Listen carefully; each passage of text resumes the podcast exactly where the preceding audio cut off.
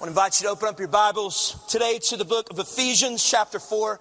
We are going through the book of Ephesians together, verse by verse, and we're in the fourth chapter where the Apostle Paul is writing the church in Ephesus there in the first century. And so far, kind of what we've been talking about for the last few weeks is we've talked about how the scripture teaches us that when we trust in Jesus as our Lord and Savior, that He makes us a new creation.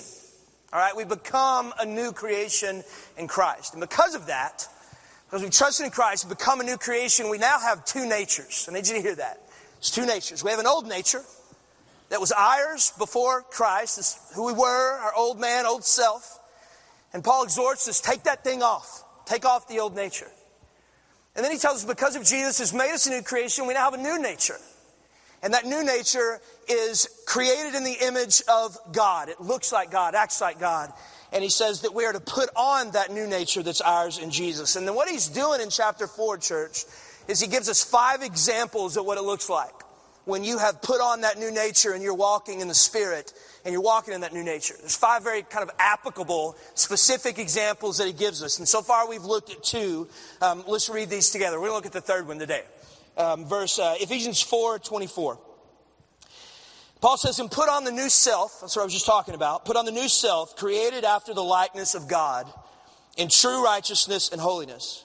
Verse 25, he says, Therefore, having put away falsehood, let each one of you speak the truth with his neighbor, for we are members of one another. That's the first example he gives us of what it looks like to walk in your new nature, is you're going to be a truth teller going to be a person that doesn't deceive with your language. And then he says in verse 26, what we talked about for two weeks there, second example, he says, Be angry. That's a command. Be angry, but do not sin. And do not let the sun go down on your anger and give no opportunity to the devil. We talked about the last couple weeks that a person that's walking in their new nature is a person that's slow to anger and quick to forgive. All right, now verse 28 gives us the third evidence that you're a person that's putting on the new nature, which is yours in Christ. Let's read together, verse 28. Paul says, let the thief, let the thief no longer steal. Let the thief no longer steal, but rather let him labor, doing honest work with his own hands, so that he may have something to share with anyone in need. Now, what Paul just told us is this this is the third evidence that you're a person that's been saved, is walking in the new nature that you stop stealing and you start being generous. Now, here's, here's the thing about this particular verse. We talk about truthfulness. Most of us can say, yeah, I wrestle with that at times. We talk about being a forgiving person, slow to anger. We think, yeah, most of us, we deal with that. Most of us in this room, when I read that to you, um, let the thief no longer steal, the vast majority of you in the room probably immediately thought, well, that doesn't apply to me. Uh, because the overwhelming majority of you have never broken into a house and sold stuff. You've never gone into a store stolen something from a store. And so you don't think about yourself as a thief. But what we're going to see biblically here is that at some level, this is something that probably more of us uh, struggle than we realize. Okay, and here's what I mean. The Bible teaches us, and the Bible shows us that there are two kinds of thieves. And the Bible has two different words in the Greek it was written in to describe those two different kinds of thieves. The first kind of thief is, comes from the Greek word hakleptos. Hakleptos. That's somebody that physically takes something that is not theirs. You walk into a store, you shoplift. You, you break into somebody's house, you take their stuff. You steal a car. You rob a bank. All right, that's a hakleptos, just a regular old thief. And again, I would assume the vast majority of you are not a hakleptos because you're not in jail, you're in church. All right, so it's a good sign. You may not be struggling with that. If you are, come talk to our police officer sitting right over here at the end of the service. There's another kind of uh, thief that the scripture talks about, and that's one that a lot of us can probably uh, relate to, and that is a haklepton. Now, haklepton, the Bible uh, describes as a person that doesn't necessarily take something physically that isn't theirs, but somebody that's a haklepton is a person that steals through misappropriation. You steal through misappropriation. And misappropriation is when you, you take something that was meant for one thing – but then you use it for another. Okay, the Bible calls that stealing. And Christians often justify, Christians often justify the sin of misappropriation because a lot of times it falls into these gray areas. I'll give you a couple of, of examples. Sometimes we steal through misappropriation and how we spend our times in the workplace and our jobs. It's, uh, it's, it basically means this that you're on the clock, but you're not really working. Right? You're on the clock, but you're playing Candy Crush.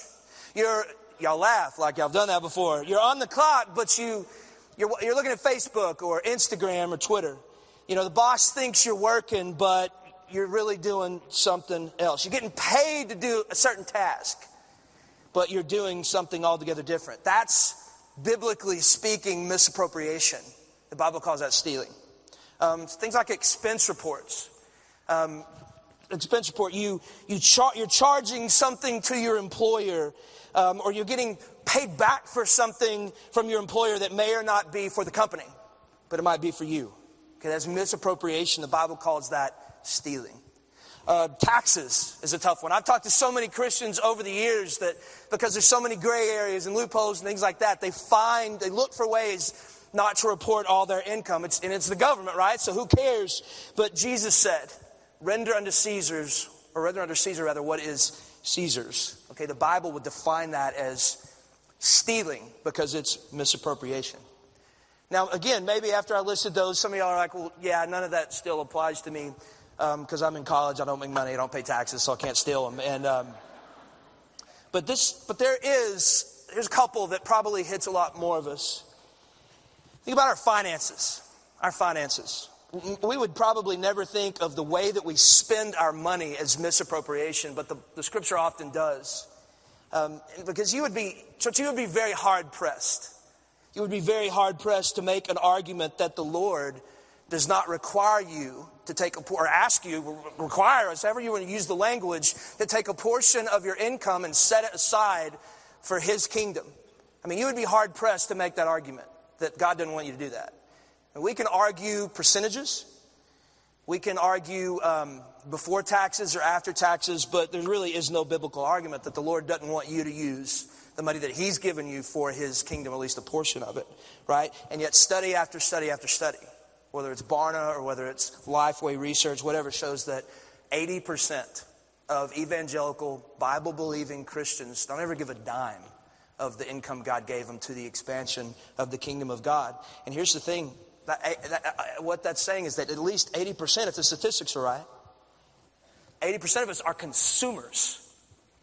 We're consumers and, and not generous. Okay, and if the Lord commands, that we take a portion of our income and give back to Him, and He does, and we are not. That's, in a very real sense, misappropriation. It's stealing. And a lot of times in the scripture, the Lord, when folks are doing that, when they're misappropriating the, the, the, money that He has designed for them to give to the kingdom, he, he calls that stealing, but He not only says that you're stealing, but the Lord often says to them that they are stealing from, from Him. Okay, that's misappropriation. Now, what about this one? What about this one? This is when it really starts hitting me. What about stealing glory? What about stealing glory? Have you ever taken something, or rather, have you ever taken glory that was due to the Father and, and taken it for yourself? In, in uh, 1 Corinthians 16 28, this is a great verse. It says, Ascribe to the Lord, O families of the peoples, ascribe to the Lord glory and strength. In verse 29, it says, Ascribe to the Lord the glory due his name. Ascribe to the Lord the glory that is due his name. Bring an offering and come before him. Worship the Lord in the splendor of holiness. So, what's, what's God asking us to do there? Well, here's, here's the thing the, to glorify something means that you bring it into focus. To glorify something means you take something that cannot be seen and you reveal it, you show it, you bring it in near. That's what it means to glorify something. How often, church, in your life do you do you magnify and glorify and bring into focus and show and reveal not what the Lord has done, but you seek to magnify and glorify what you have done? the, the Bible, in a very real way, would define that as stealing because it's misappropriation. What about worship?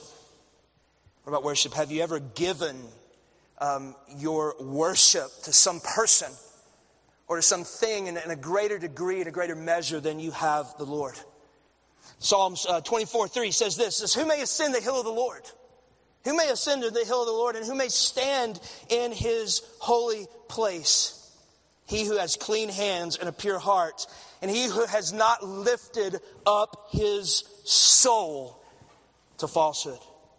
Right, church, when you lift up your soul, when you, when you offer your affection, your heart's affection to something or some person to a greater degree than you do the Lord in a very real way, that's misappropriation. The Bible would say that's stealing. And so most of us, and I know I was like that when I first read this, but when I heard this, most of us think, let him who steals steal no longer. You thought that doesn't apply to me, but the reality is, is that all of us in this room, more than likely, to some degree, are thieves. And maybe we just realized it. But see, that's the, that's the thing about the beauty of the cross of Jesus. That's the thing that's amazing about the blood of Jesus is the gospel of Christ not only forgives us of the sins that we know we're committing, but the blood of Jesus is applied and forgives the sins that we didn't even know we were committing. And so, no, but now that we know, now that we know, let's go back to what it is that the scripture tells us it looks like when we walk in the new nature. Ephesians 4:28. The scripture says, "Let the thief no longer steal." Let the thief no longer steal. Okay, but we're going to look at the rest of the verse because the rest of the verse describes kind of what it's going to look like when you're walking in the new nature, you're not just going to stop stealing. Watch what it says. It says, Let the thief no longer steal, but rather let him labor. Rather let him labor. We're to go to work, doing honest work with our own hands. But it doesn't stop there. It says we do all that. We stop stealing. We go to work, doing labor with our own, own hands. Why? So that, so that he may have something to share with anyone that's in need. Okay? First thing Paul says is let the thief stop stealing, but he doesn't stop there. He says, let the thief stop stealing, then let him linger, do an honest work with his hands so that he may have something to share. Now, church, what the Bible's saying is this hear this that the full progression of a Christian, that the full progression of someone that was once walking in their old nature and is now walking in their new nature, the full progression is not somebody that was once a thief but then stopped stealing. Okay, the full progression of a person uh, going from the old nature to a new nature is a person that was stealing, now is not stealing, and is working, but isn't just working, but now has become generous. Okay, some people, some of us, some people steal in order to take. Some people work in order to take. The full progression of a believer is when you become someone who works in order that you may give and be generous. The mark, he's saying the mark, the evidence of a person that is a new creation in Jesus is the person that goes from stealing to generosity. Okay? That's the heartbeat of the verse. The heartbeat of this verse, what Paul is trying to say, new nature means this as you go, you are transformed from a person that's a taker, and now you are a giver. He says in verse 28 let the thief no longer steal, but rather let him labor, doing honest work with his own hands, so that you may have something to share with anyone in need. That's what he's saying. Third evidence that you're walking in the new nature generosity. Stop stealing, become generous. Now, here's a question that this is a real short sermon, by the way. Here's the question that I want to, I want to answer today before we're done. Why is generosity a mark of our new nature? You know, why, why is generosity, why does God make that one of the marks of our new nature? Okay, so far Paul's given us three examples of what it looks like when we're walking in a new nature. We're truth tellers, we're slow to anger and quick to forgive, and we're generous. Why is generosity in that list? Well, you remember, church, that in the beginning it says that our new natures are created in the image of God. Our new natures that we put on are created in the new, uh, in the image of God. And so when you, when you're putting on your new nature in a very real way, you're going to act like God. You're going to be looking like God because that's who He is. And so how does the Scripture define God's generosity? How generous does the Scripture say that God is? Well, in 2 Corinthians chapter 8, 9, it gives us a glimpse of just how generous God is toward us. In verse 9, chapter 8, 2 Corinthians, it says, For you know the grace of our Lord Jesus Christ. For you know the grace of our Lord Jesus Christ, that though he was rich, Yet for your sake, he became poor, so that you, by his poverty, might become rich. So it says that God was, or rather, Jesus was rich. He was. He was in glory. He was in heaven he was rich and then he left glory. That's what Christmas is all about. He left the riches of heaven, came to this earth, wrapped himself in our impoverished, messed up flesh, walked around for 33 years in the dirt, was a son of a poor carpenter. He left riches, he became poor. Why did he do that? So that you in your poverty, in my poverty, in our spiritual poverty may become rich. Okay, that's not generous. That is radical generosity. And then he goes on in, in, John chapter 3, verse 16, which is a verse that hopefully you have heard before.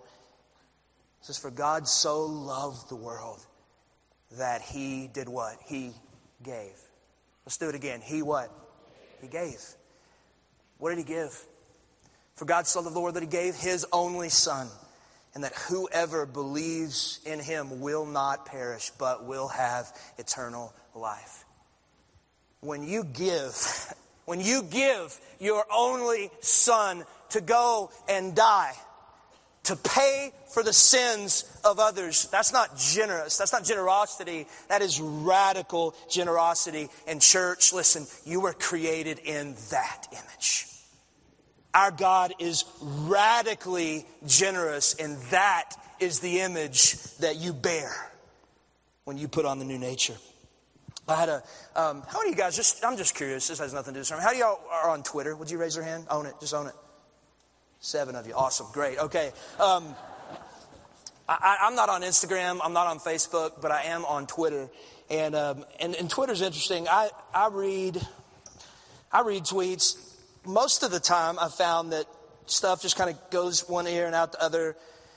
A lot, a lot of them don't impact you, just, you know, normal, you know, girls talking about what they ate for lunch and stuff. But I mean, it's just normal stuff. But I read a tweet the other day that just stopped me in my tracks.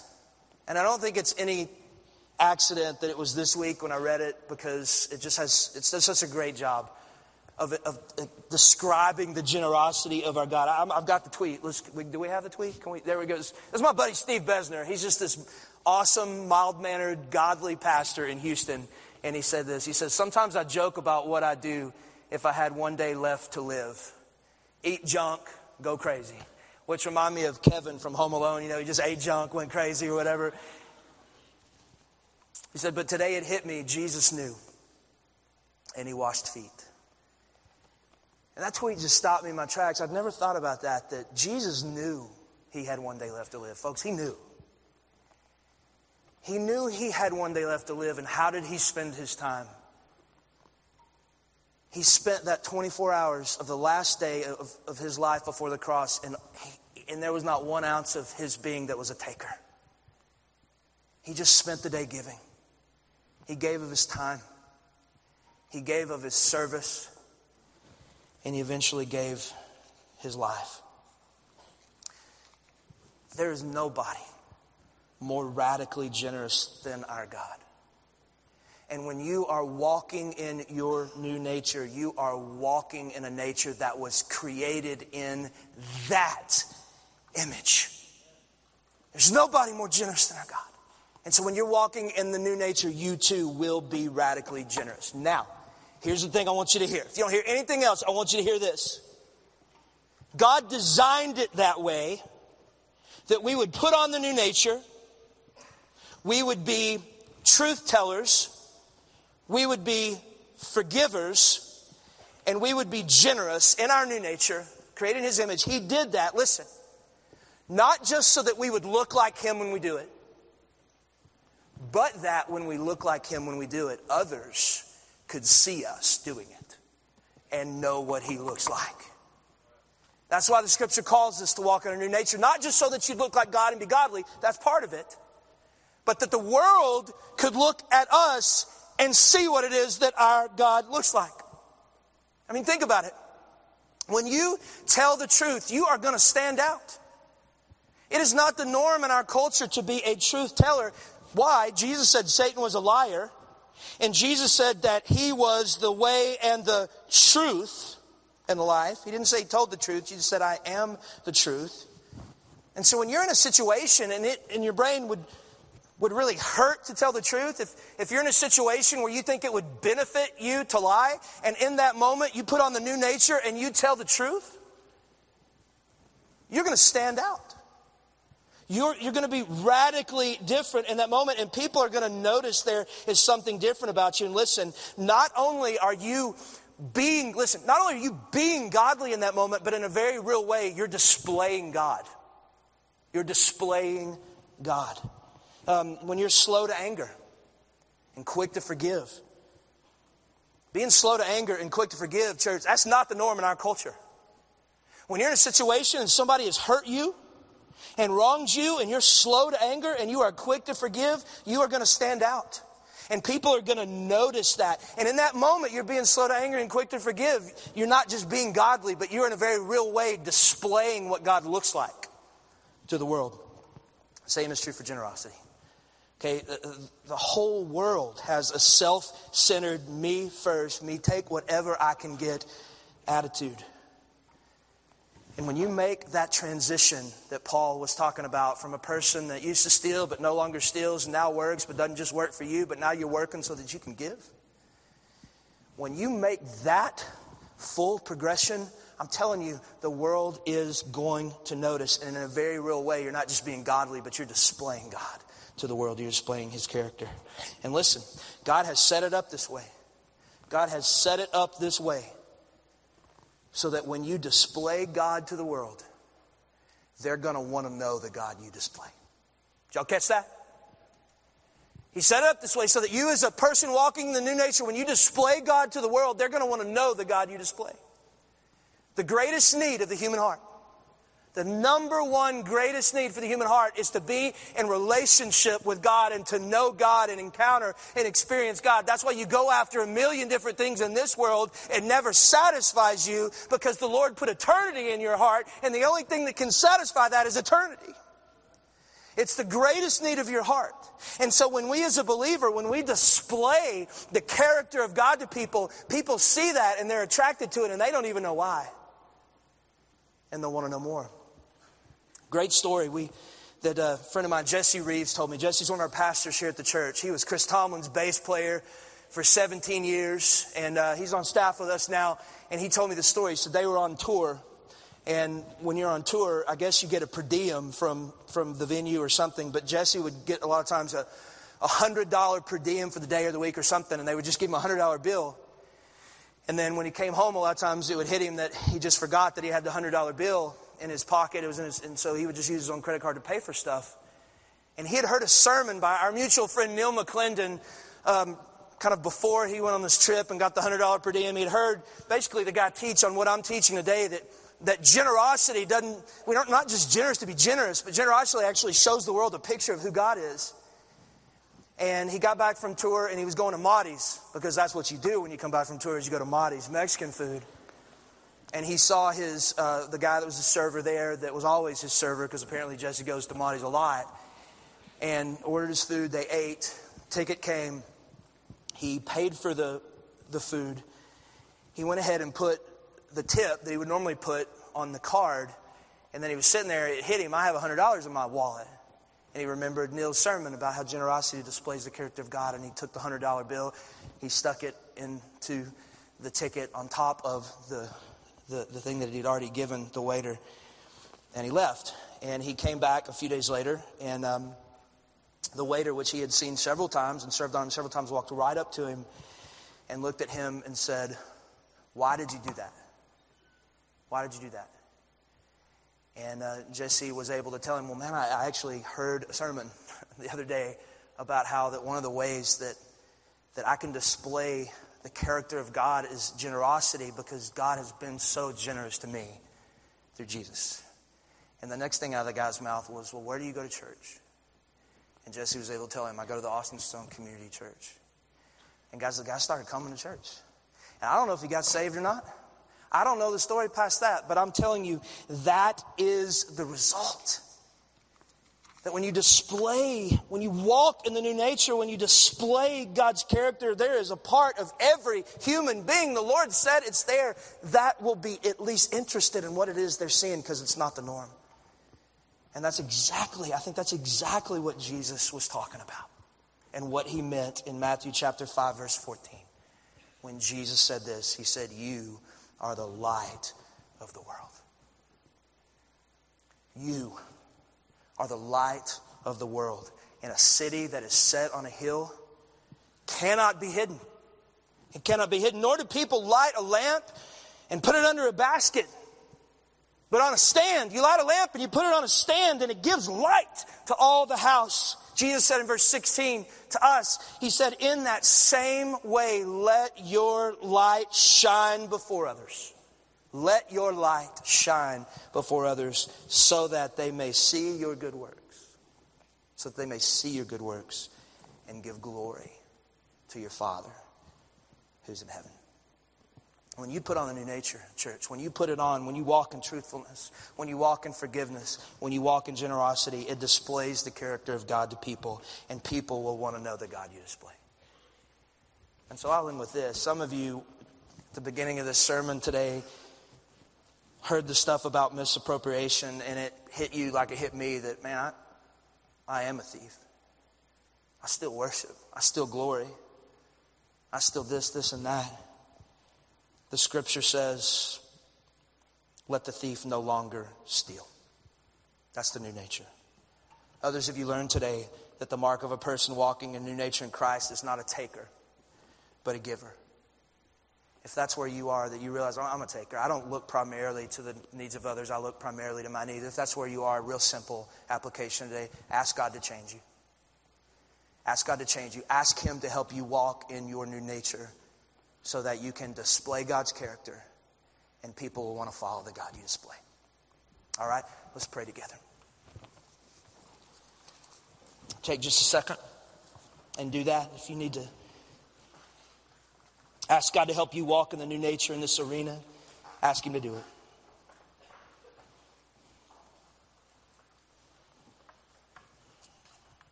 Man, ask Him to let your light shine. Let your light shine in such a way that people would see the way that you live and in turn give glory to your Father who is in heaven.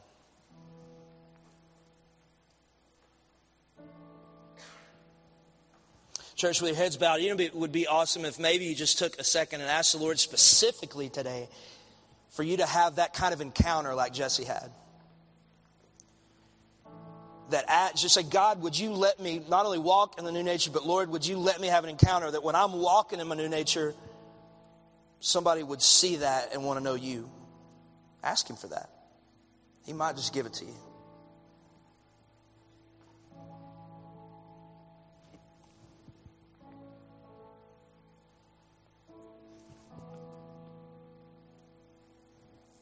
Father, none of us can do this in our own power, our own strength. And I think the words new creation are there for a reason because we didn't create it, but you created us. And so, Lord, I pray that you would create in us that ability and that power to walk in our new natures, created in the image of God. Lord, we love you. We praise you. I thank you, God, for your word and its clarity. I thank you that we come across verses like this. We think they don't apply to us, but they do. I thank you that it's living and active and sharper than any two edged sword. Lord Jesus, we love you. We're going to stand, God. We're going to praise you, Father. I pray you would be honored and glorified in our praise. In Jesus' name, amen. Church, let's stand together. Let's worship Him.